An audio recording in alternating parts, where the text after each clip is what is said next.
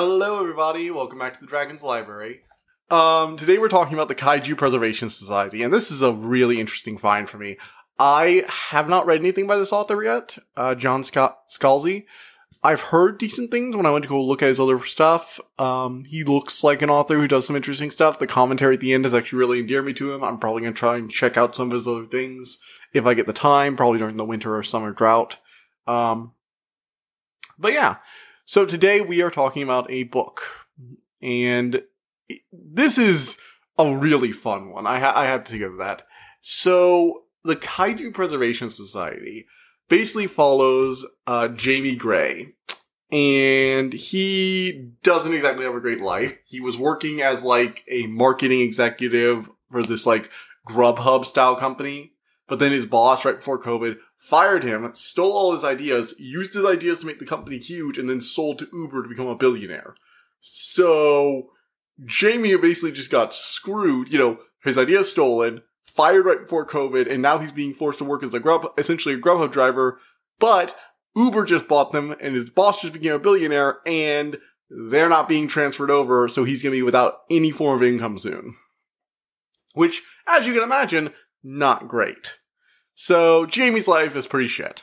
Uh, the first chapter does a great job of setting that up. You just like, you just like one gut punch after another, and it's just like, holy shit, his boss is the worst. I mean, it's not funny. It's it's really sad, actually. but um, so he's doing this like one of his last deliveries, and it's to this guy Tom, and it's COVID, so uh, this is also like the first book set I've ever read that's actually set during COVID, so it's a really interesting experience for me.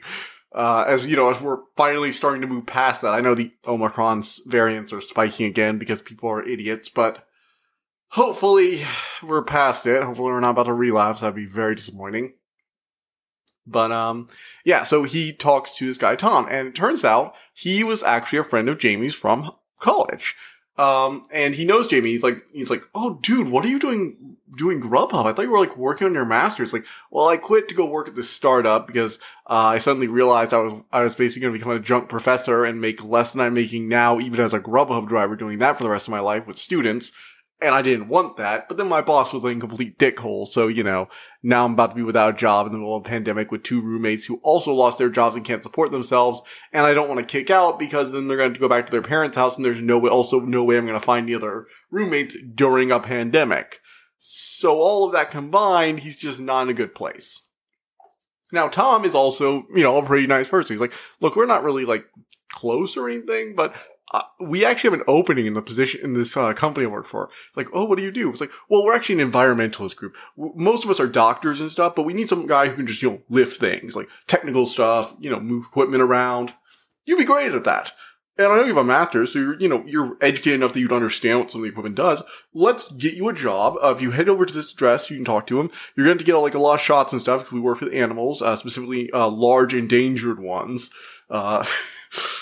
And he's like, Jamie's just like, oh yeah, that sounds great. Turns out though, he works with kaiju. And that's when the book goes off the freaking rails. Now, for those of you who don't know what a kaiju is, because, uh, so, fun fact, I just want to add this in here because I don't actually get a lot to talk about this. You guys might notice that for a nerd, I actually insert a lot of explanations on what all this stuff actually means.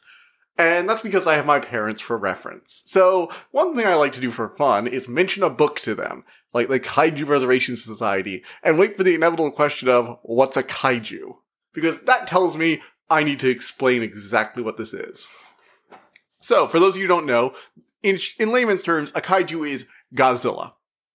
That, that's it. It's Godzilla. You know all the Godzilla monsters? Those Japanese giant movie monsters? Those are kaiju. They're giant monsters usually reptiles or amphibians, turtles, stuff like that. And they're almost always radioactive and or spit out elemental fi- flaming breaths of some sort. That's basically the best description of kaiju you're gonna get from me. There's a lot more technical definitions, but that's the one you're gonna get. So, this, um, book is essentially about the kaiju of another world.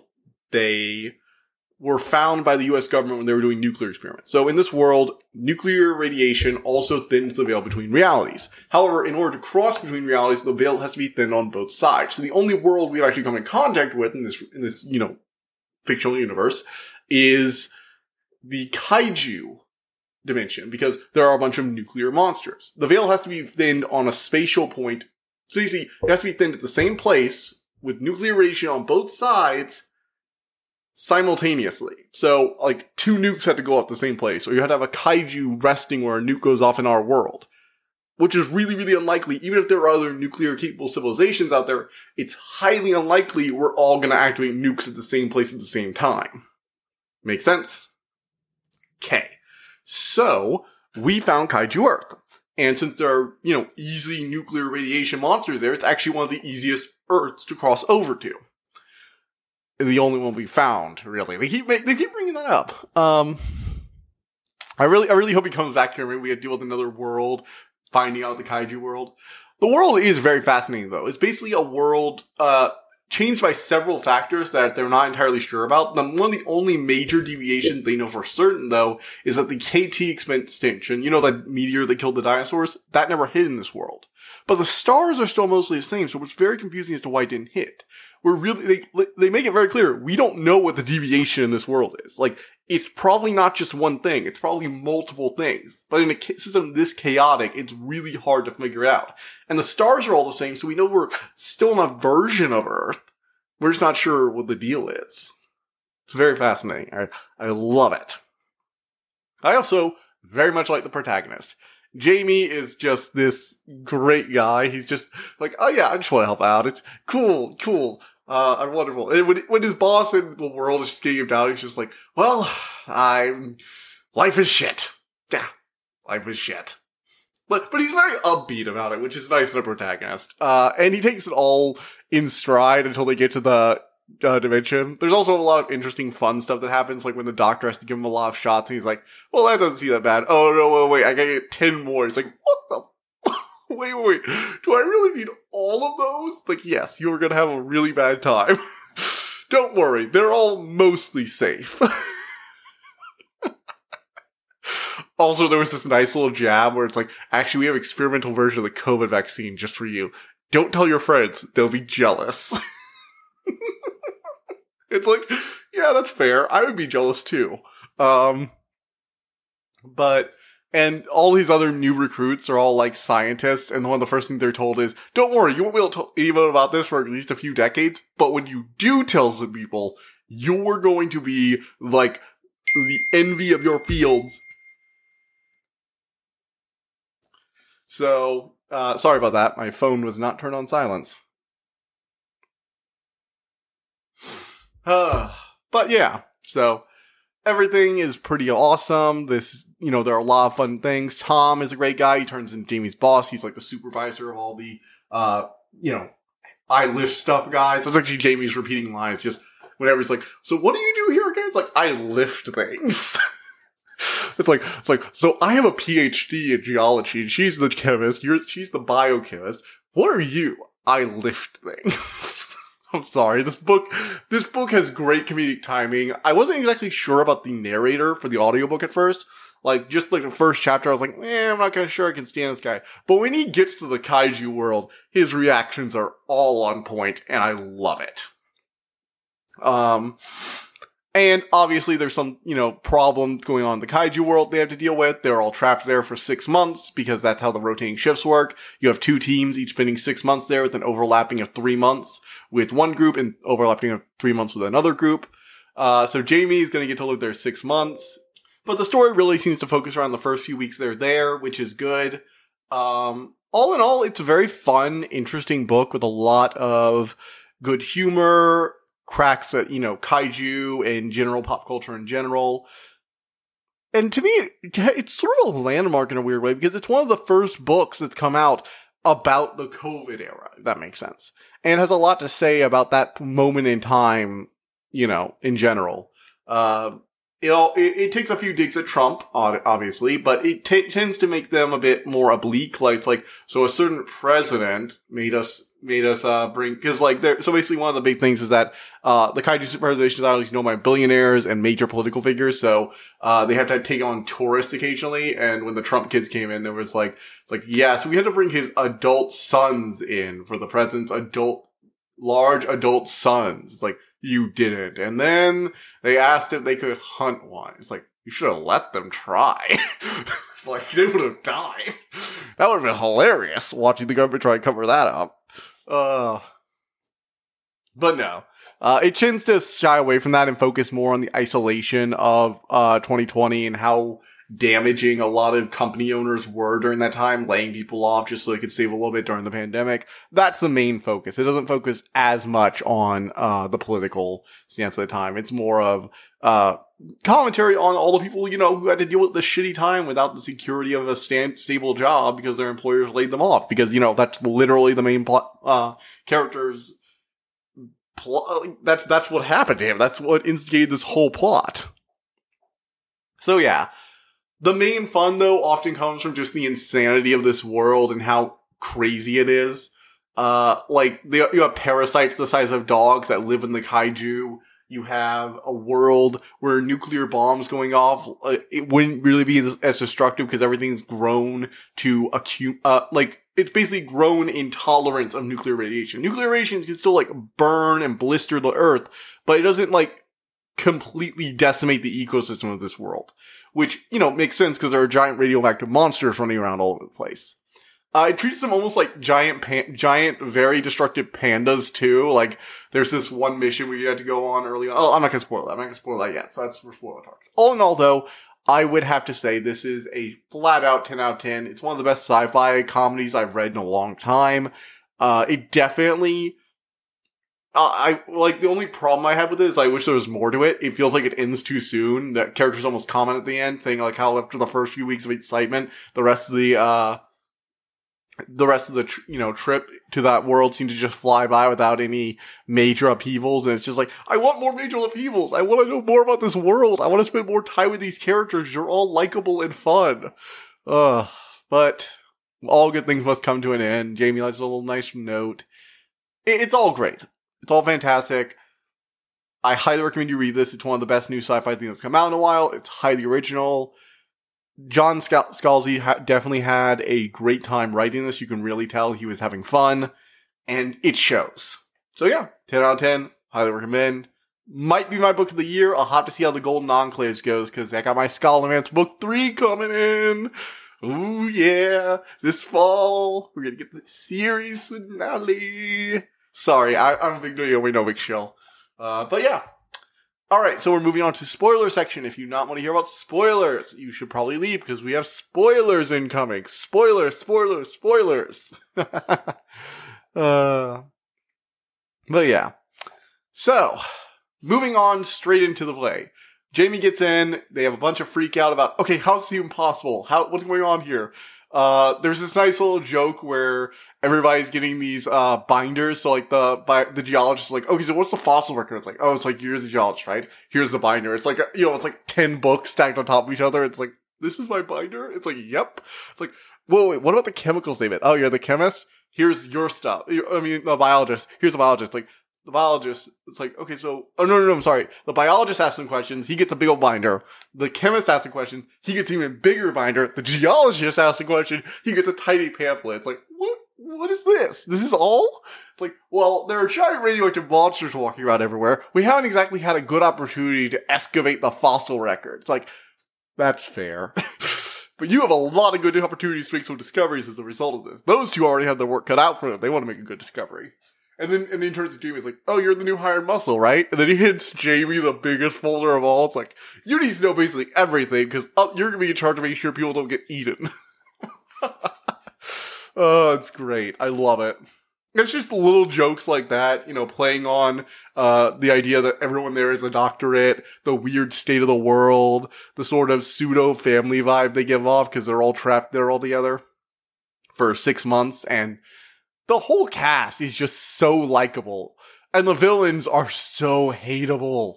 Okay, so the villains are mostly just Jamie's boss, his old boss from that little startup. So it turns out his dad is a billionaire too, and he was basically using that company to annoy Uber so they'd buy them out and he could make a billion so he could go to Kaiju Earth because his parents have been involved, his family's been involved in it for like generations at this point.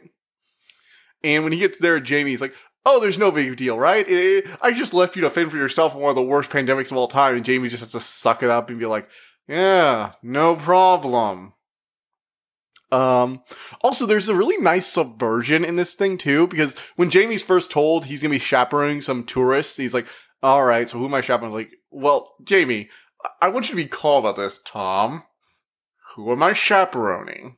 It's like, your boss. It's like, nope, nope, I'm not doing this. Like, Jamie, will you please, Jamie, will you just listen to me? It's like, do I have to, let me guess, I have to have no choice. Like, no, no, no, you have a choice. It's like, wait, what?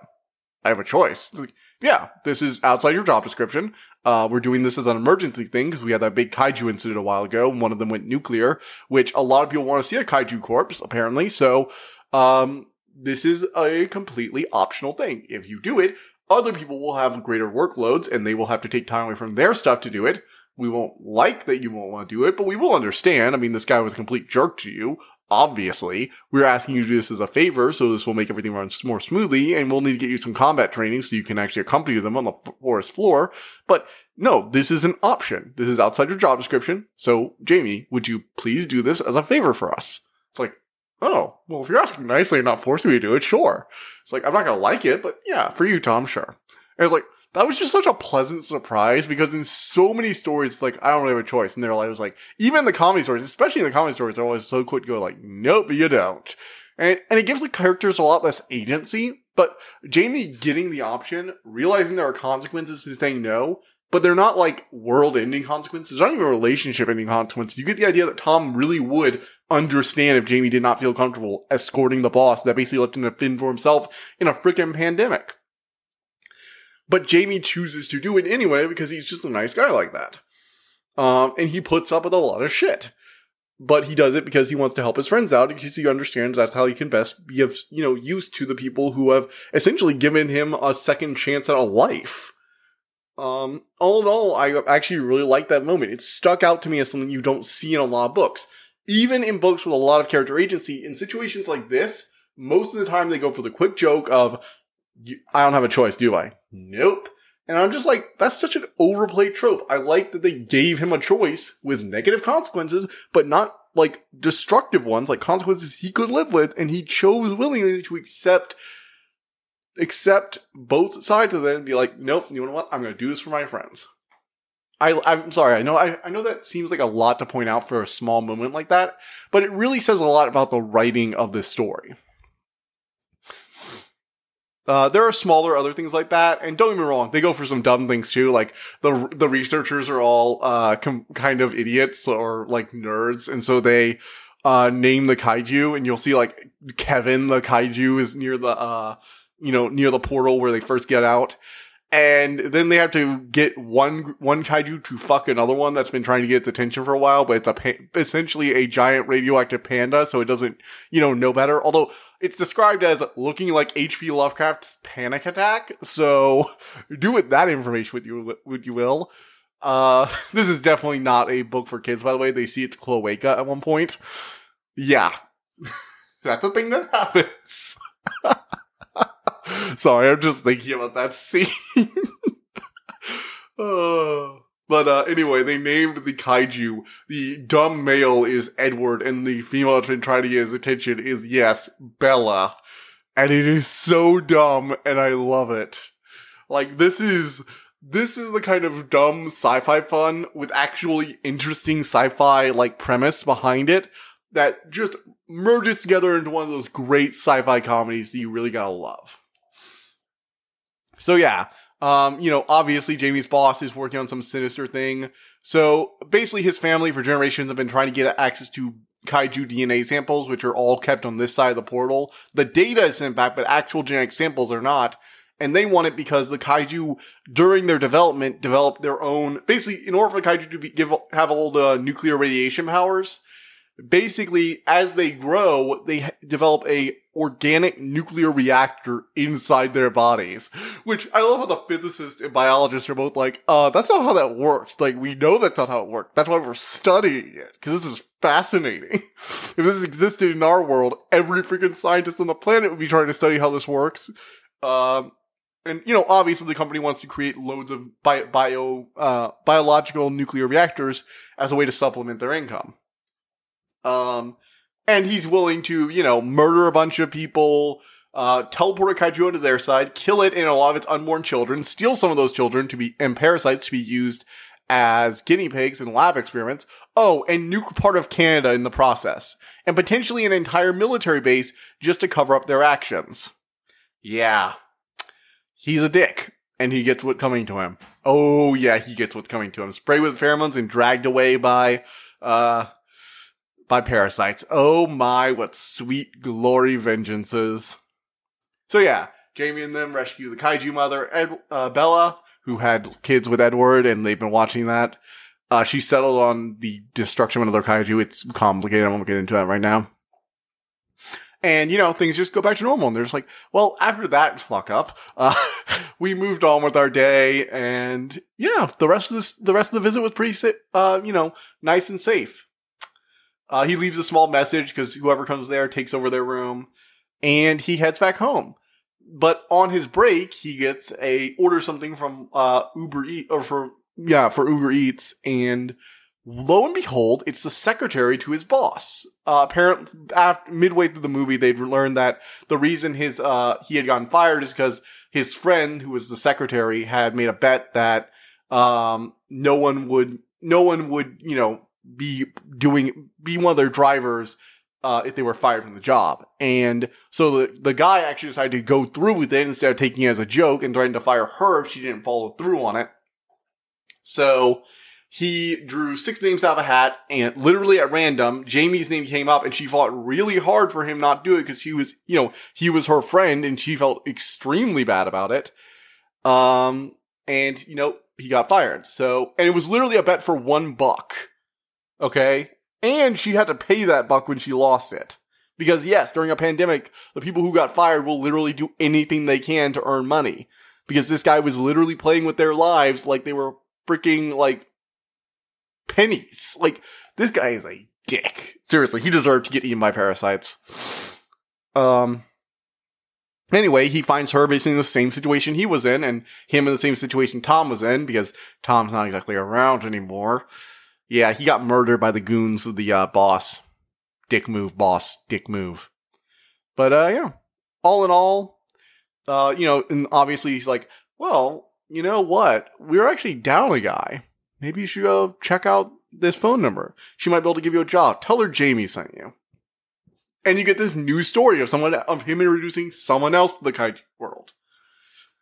Which is actually really nice. I like that kind of cyclical story of this is how the new people come in. You know, if there are accidents, obviously it's a dangerous world. We try our best, but we do lose people on occasionally. We take it really hard. But when we do, we reach out and we find new people and we continue studying this amazing world that becomes a part of us the world they crafted too is just so fascinating. The different types of fauna, the way the world's developed, the theories on how, how and why it developed that way. I could really get immersed in this. Like if they told me a sequel was coming out for this and it was literally going to be nothing but them trying to understand how the kaiju formed, I'd be all for that. Like this comedy plus that kind of sci-fi. Oh, it is just everything I love all in one place. Give me more of that. Mm-mm-mm. More, more, more. So, uh, yeah. Like I said, it's an easy 10 out of 10 for me. Fantastic book. Check it out, guys. I will have links in the show notes and or description. Uh, you can find this at Barnes & Noble or on Amazon. I would actually more recommend, well, you don't really have a choice. They're both pretty big companies, but probably Barnes & Noble. They're the less coming ones. And I used to work there. So, you know, helping out them, maybe. I don't know. I'm not really sure. Barnes & Noble corporate was kind of horrible. can I say that? Nah, I said it already. But, uh, yeah. See you guys next time. I hope you enjoyed listening to this episode, and thank you for listening to the Dragon's Library.